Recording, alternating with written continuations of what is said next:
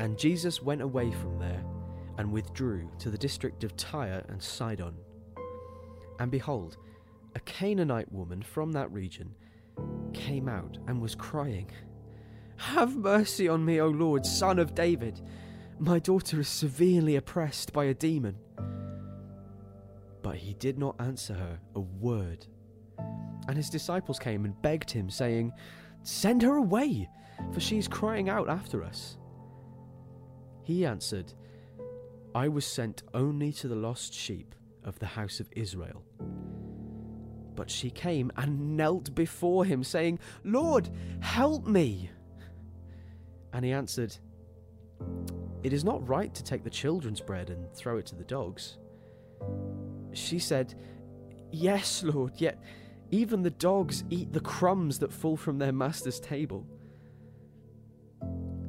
Then Jesus answered her, O woman, great is your faith. Be it done for you as you desire. And her daughter was healed instantly.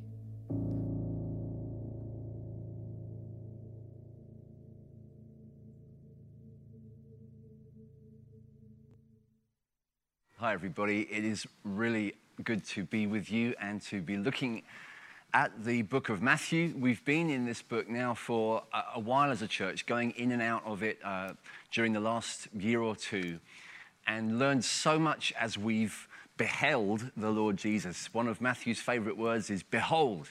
Uh, we, we get to take time staring at the Son of God and learning as we do so much about the nature of our God and so much about how we can approach Him.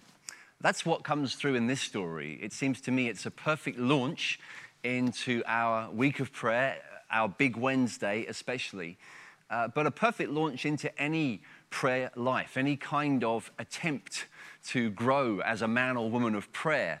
What we have in this story is a, a, hero of prayer, this Canaanite woman. She does stand out in the pages of the Bible as somebody who approached God effectively. And as such, uh, she has a lot to instruct us with. It's a difficult story, it's, it's kind of problematic for a, a lot of reasons, and it tends to offend us.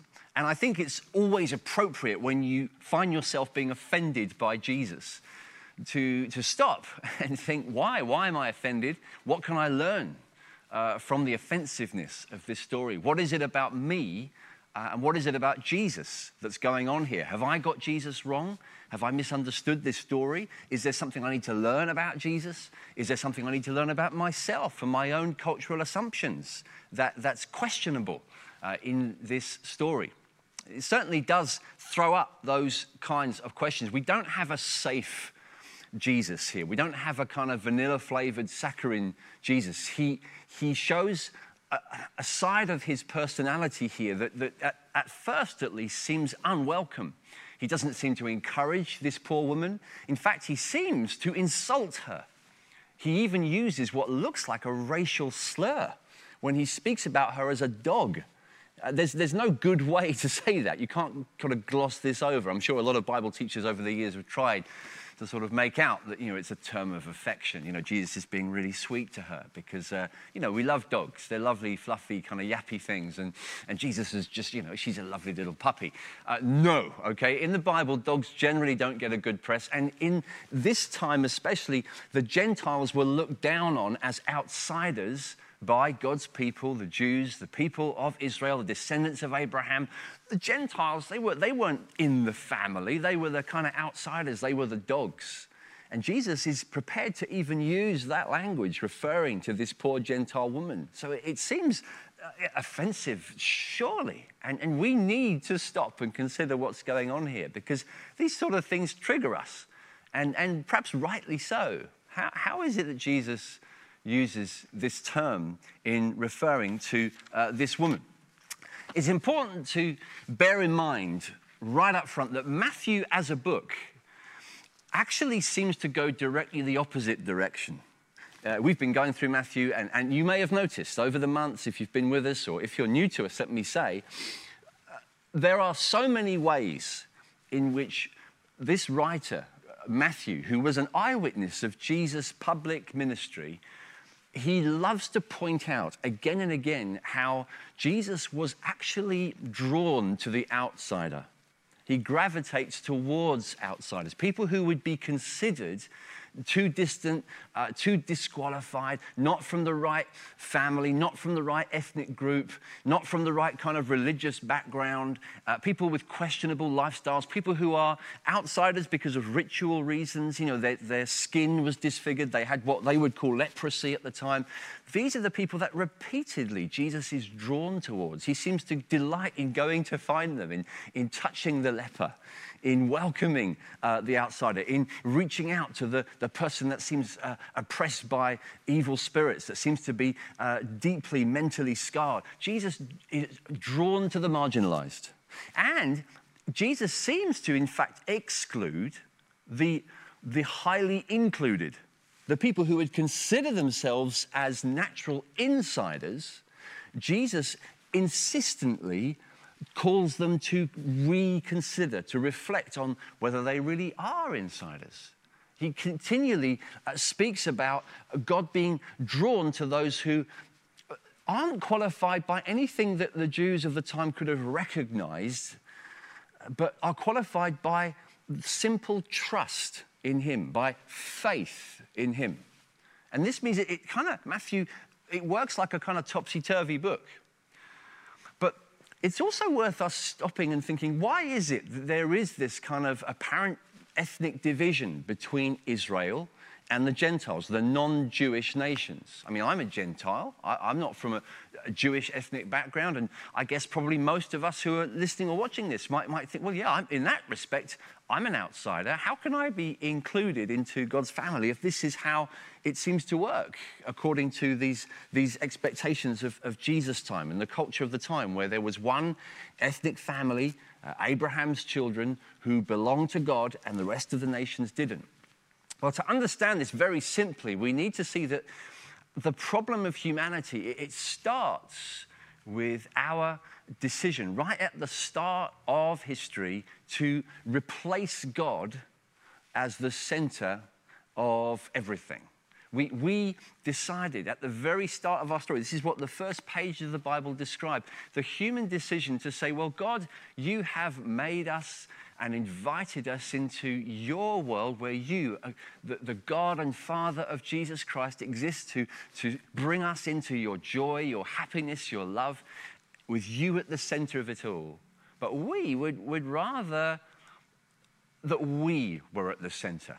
You can kind of be in it, maybe, but we insist that we are central. In fact, I insist that I am central. And we, we've kind of, from that very beginning point in the Bible, insisted on our own independent centrality to everything. We've, we've established selfishness and the results of it sin, shame, death.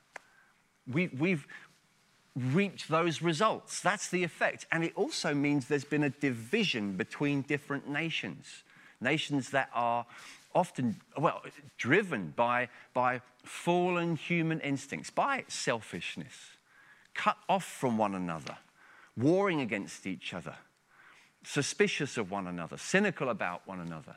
This is surely a big chunk of the human story, isn't it? God, in his desire to actually bring together a people from all different nations, has worked through thousands of years to make this happen. And the beginning stage of it actually was to start with one race, with uh, the people of Israel, one ethnic group.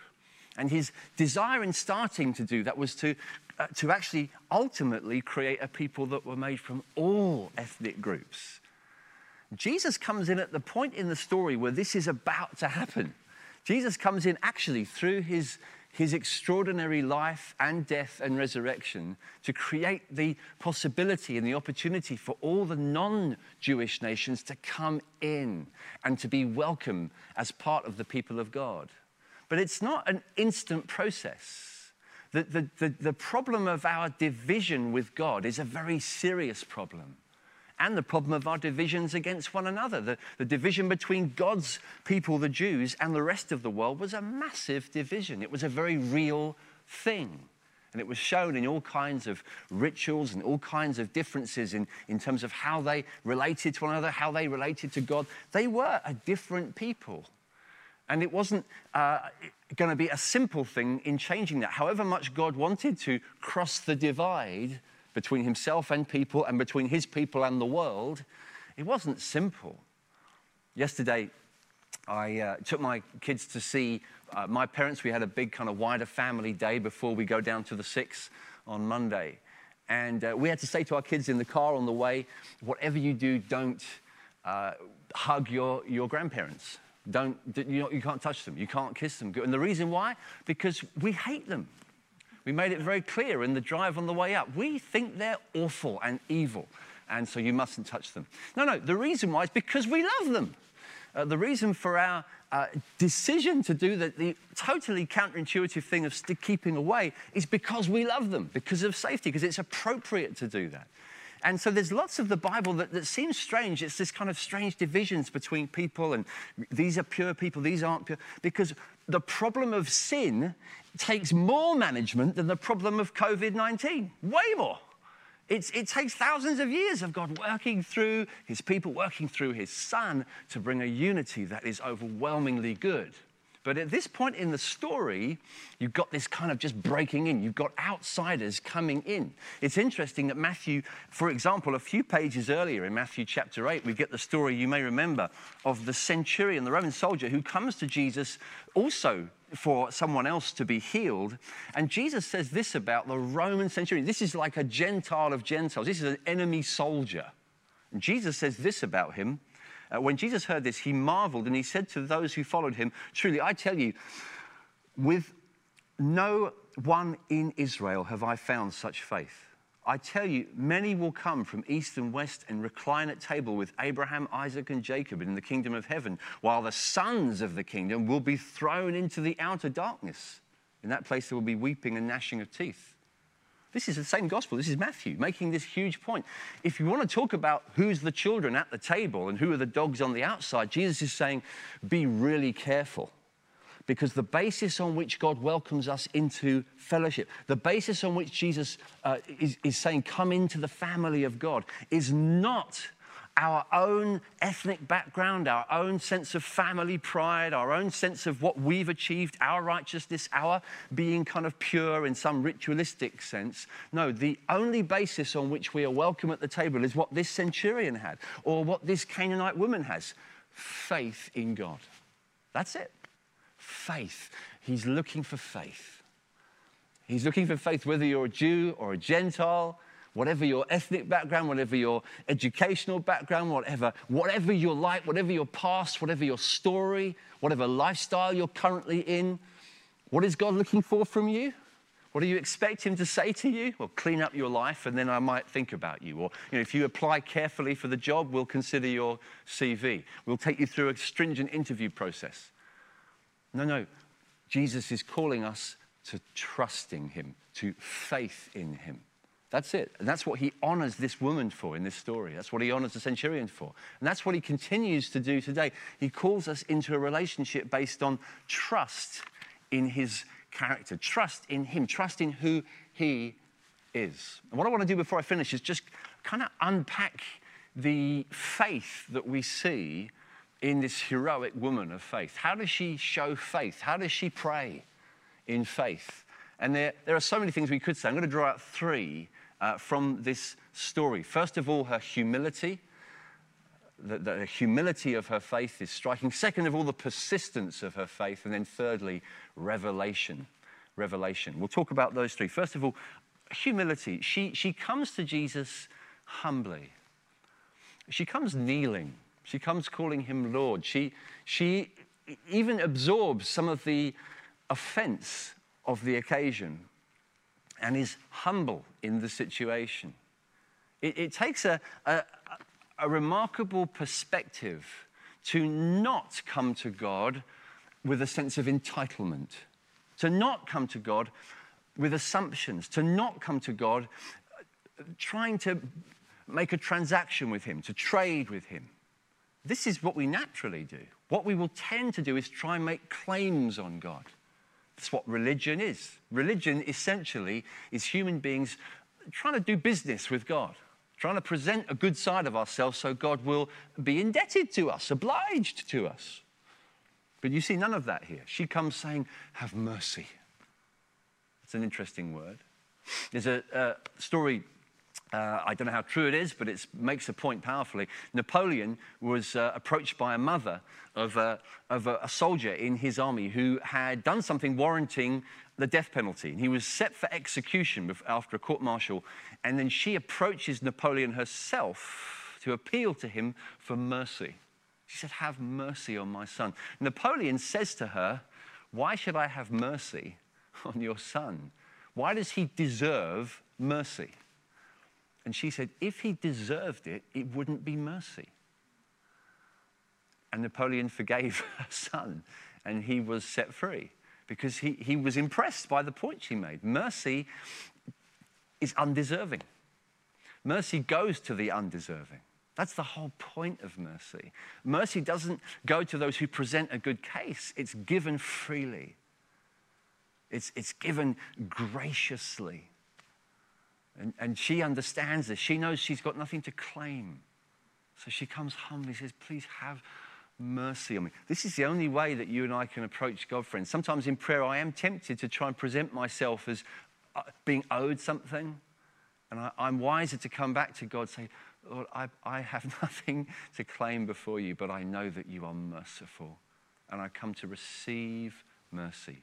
It's wonderfully liberating to understand the ways of God like this. This is his character, and this is what gives us the strength of our appeal. She also is humble in the sense that she, she refuses to take offense. She's got every reason to take offense, I would say. I mean, if I was this woman, I, I am offended. And I suppose it's always tempting for us to reach for the offense switch, you know, to pull the offense lever. I'm offended, I'm out. You've offended me, I'm out. How many of us and how many times go through moments where we could actually get to know God better. We could press through something. We could engage with God. We could pray effectively, but we give up because of offense. Something seems offensive, and it so colors our, our, our reaction that we are jilted backwards into a place of kind of begrudging coldness towards God. She, she, she has every reason to. I, I would have thought she had legitimate reason. Can you imagine? Did, sorry, did you just call me a dog? Did you just, did you just ignore me? I can imagine even the way she would have felt offended by the disciples. It says the disciples said to Jesus, Tell her to go away. How many of us would have the same story? I'm sure many could say, yeah, it's the disciples of Jesus, it's the church, it's the Christians. They are offensive. I, went to church and they didn't talk to me. You know, I've been around Christians, yeah, they're hypocrites. They, they say they love Jesus, they don't love, people, they don't love me much. They're rude to me. You know, I've not, I knew a Christian, I used to work with one, or, know, my, my wife's a Christian, you should see her in the morning, you should see how rude she is. Yeah, my, my kids, they go to the youth group, but they, they, I'm offended. And we might have good reason to be offended because the disciples of Jesus, flawed people, can create that sense of offense. But somehow, this woman, she doesn't back down. Somehow she can handle it. There's a humility about her. She says, okay, okay, I'm going to keep going. And this what leads me on to the second characteristic of her faith. She is humble, but she's also persistent. She's persistent. There's something about persistent trust, persistent faith that God particularly honors. The Bible talks about faith and patience inheriting the promises in Hebrews chapter 6. Faith needs to take on patience, needs to take on persistence very often to, to see breakthrough, to see lasting change. And she exercises persistence and patience extraordinarily. She comes back at him Jesus, Jesus ignores her. Jesus gives her the answer she doesn't want to hear. She asks again. Jesus gives her another answer she doesn't want to hear. And this time with, with bells on, you know, with the dog word. And she still comes back. She's still, yeah, yeah, but even the dogs get the scraps from the table. Wow. Persistence is rewarded. She, she shows an ability to be argumentative with God. Difficult. You know, when my kids argue with me about things, I, I have to teach them not to be argumentative. But there's also a side of it where I know I, I, don't want you to not be argumentative with God. I find this hard as a dad. I don't know about you if you're a parent. It's a, I'm trying to train my kids to not argue with me, but I kind of also want them to learn how to argue with me because then they might learn how to argue with God. Prayer is about arguing with God very often. It's about coming back to Him and saying, Yeah, but what about this? What about that? Making a case. And she makes one, a humble one, but she makes one all the same, and she makes it persistently. The scripture teaches this all through. You, you, may remember Jesus himself in the Sermon on the Mount ask, seek, knock. By the way, the words there are, are, are not passive, they're, they're, they're strong uh, verbs. Asking, be asking, be seeking, be knocking, be an asking kind of person. And if the asking doesn't work, be a seeking kind of person. If the seeking doesn't work, be a knocking kind of person. Press in. He taught them many parables, Matthew says elsewhere, to, to, to show them that men are always to pray and not give up. He told stories, many, to say, look, don't give up. Don't, don't be a quitter in prayer. There's something about persistence that is rewarded, it seems, in prayer. And we need to receive that lesson from this heroic lady. But thirdly, and this is the root of the first and the second, all right? Because we've got to get this right. We've got to, this is an important needle to thread. This woman, in fact, is not ultimately the hero of the story because she's uh, you know, some rugged, robust, persistent woman who is incredibly impressive on her own legs. No, no, no. This woman herself draws energy and fuel for her persistence and her humility through the third characteristic of faith, which is the most important one, and that is that it's based on revelation. The reason she's persistent and the reason she's humble is because of what she's seen about Jesus. She knows a thing or two, she knows something. In fact, she knows stuff that it seems Israel hasn't known, hasn't noticed. She's looked more closely. You can tell this by the way she uh, addresses him. You may, you may have thought about this in, in the language she uses when she approaches him. She says, Have mercy on me, O Lord, son of David. People got in trouble for calling him son of David. She doesn't care. When Jesus was born, you may remember the, the king of Israel wanted him killed. He didn't like the idea of a son of David, but that's who she knows him to be. She's, she's not even Jewish, and she knows that the king of the Jews is standing in front of her. She says, You are the Messiah. You are the King. You are the Son of David. You're the promised one. You're the one who is sent into the world to deal with God's enemies and to rescue God's people. That's who you are. I see it. I get it. She knows who Jesus is. She knows what he's come to do. She understands the story that Jesus is the climax of. And she says, Lord, have mercy. These words aren't incidental, friends. Lord. The word is, is, is not just sir, it's richer than that. It goes, and even to twin it with, have mercy. When God reveals himself in the Old Testament to Moses in Exodus chapter 34, it's with this language the Lord, the Lord, merciful and gracious, slow to anger, and abounding in everlasting, steadfast love. She is saying, That's who you are. You're the Lord. You're the Lord. Not just a Lord, you're the Lord. You're Israel's Lord in the flesh. Yeah, wrapped up in skin, but nevertheless, that's who you are. I get it. I see it. You are the merciful God who split seas and rescued people from evil. And my daughter is afflicted with evil. There's an evil power that's ruining her life and despoiling our family and destroying everything that we love. And I need the merciful God to break into my situation. I believe that's who you are. She's seen him for who he is. My friend, until you start to see Jesus as more than just the nice guy, the vanilla flavored, predictable, safe one, the toothless, useless one, until you start, until you start to see him as the Lord, the Son of David, the one who is merciful, but overwhelmingly merciful, overwhelmingly gracious. Good, nice, kind, gentle, oh yeah, but with capital letters in a, in a scary way.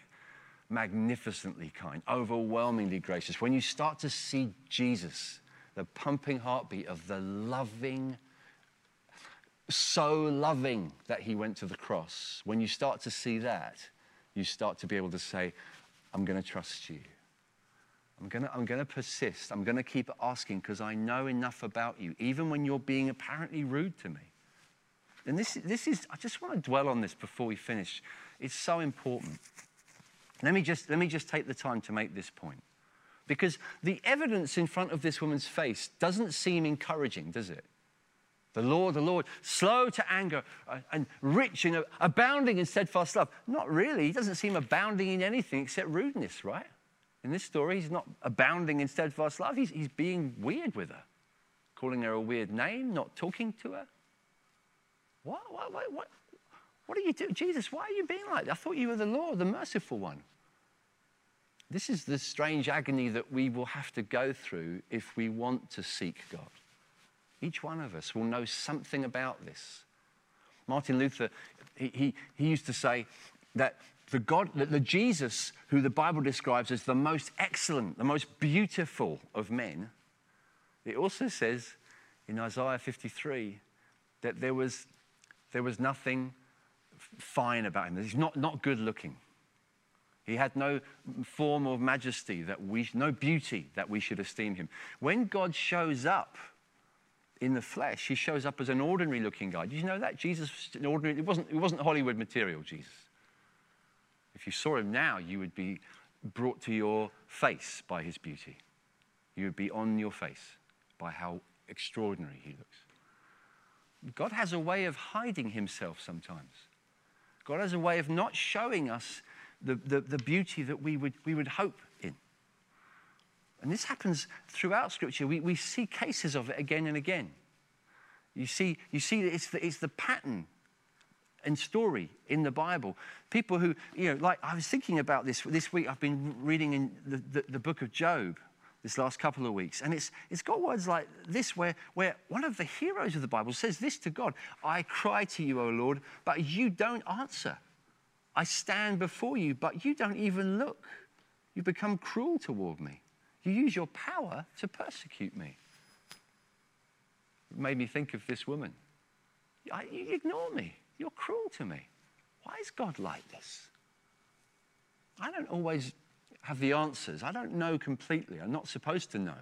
But I'll tell you this in Job's story, God wasn't ignoring him at all. Sometimes we think, God, you're just not even interested in me. I've felt like that often in my praying when, my, when I find it so hard to pray, even in prayer meetings sometimes, like Big Wednesdays. I struggle just like you do. I find it hard to believe that he really wants to hear me. He's interested in my prayers. Sometimes you go through long seasons where prayers don't get answered. And you feel, why are you being like this to me, God? Why are you doing is this is this even worth doing? Is this even worthwhile? What a waste of time this is. What, what an idiot I am to waste time seeking God. Feels like that. If you've followed Jesus for any time, you'll know seasons like this. But they're in the Bible. They really are. They're, they're clear. They're not hidden. They're right here. This story is here for a reason. Why?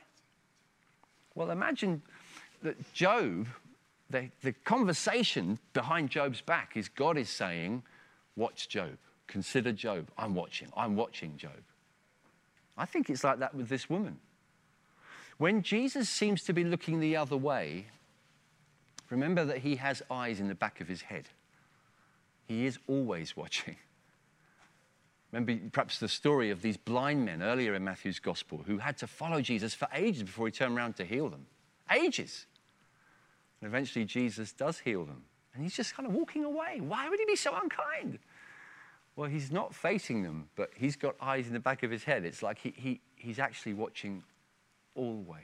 The times when we feel so lonely, feel so ignored, maybe even feel like God's being hostile. Friends, He's watching always. And He watches to see are we trusting? Have we seen how good He is? Are we like this woman? where, listen, she is more impressed with the mercy of Jesus than she is by what he seems to be doing right now. She's taking his mercy more seriously than what he seems to be saying right now. And God will do that in your life. God will seem to be showing no mercy. And at those times, you need to continue to remind yourself of what he's really like. Remind yourself of his goodness, his love. Behind the clouds, behind the darkness, behind the frown, there's this deep smile. There's this warmth, there's this love, there's this tenderness, there's this willingness to heal, to raise up. And he shows it to her. Woman, your faith is great. Your daughter's healed. You go on your way. He's pleased to heal her because that's what he's like. He's pleased to answer prayer, pleased to reach out and love us because actually he's the one who prays for us in our need, carries us, prays with more passion than we do. Whenever we come to a prayer meeting, he started. He's there before we are, praying for us, speaking to the Father on our behalf, loving us wholeheartedly at all times.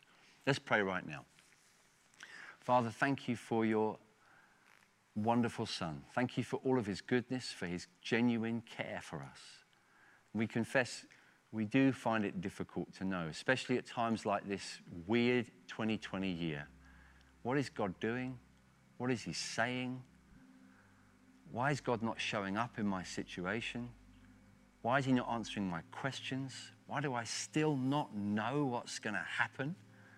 I've prayed for so long, I've sought you for so long, and you don't seem to show me answers. In fact, you seem to show me kind of the hard side of your hand. Lord, help us to come back to what we know of your goodness and your tenderness and trust you. Help us to grow in faith like this mighty woman. Help us to know deep down you are good. You are good. In Jesus' name, amen. Amen. Friends, let's worship. Nathan and Lou are going to lead us. Let's draw near to God.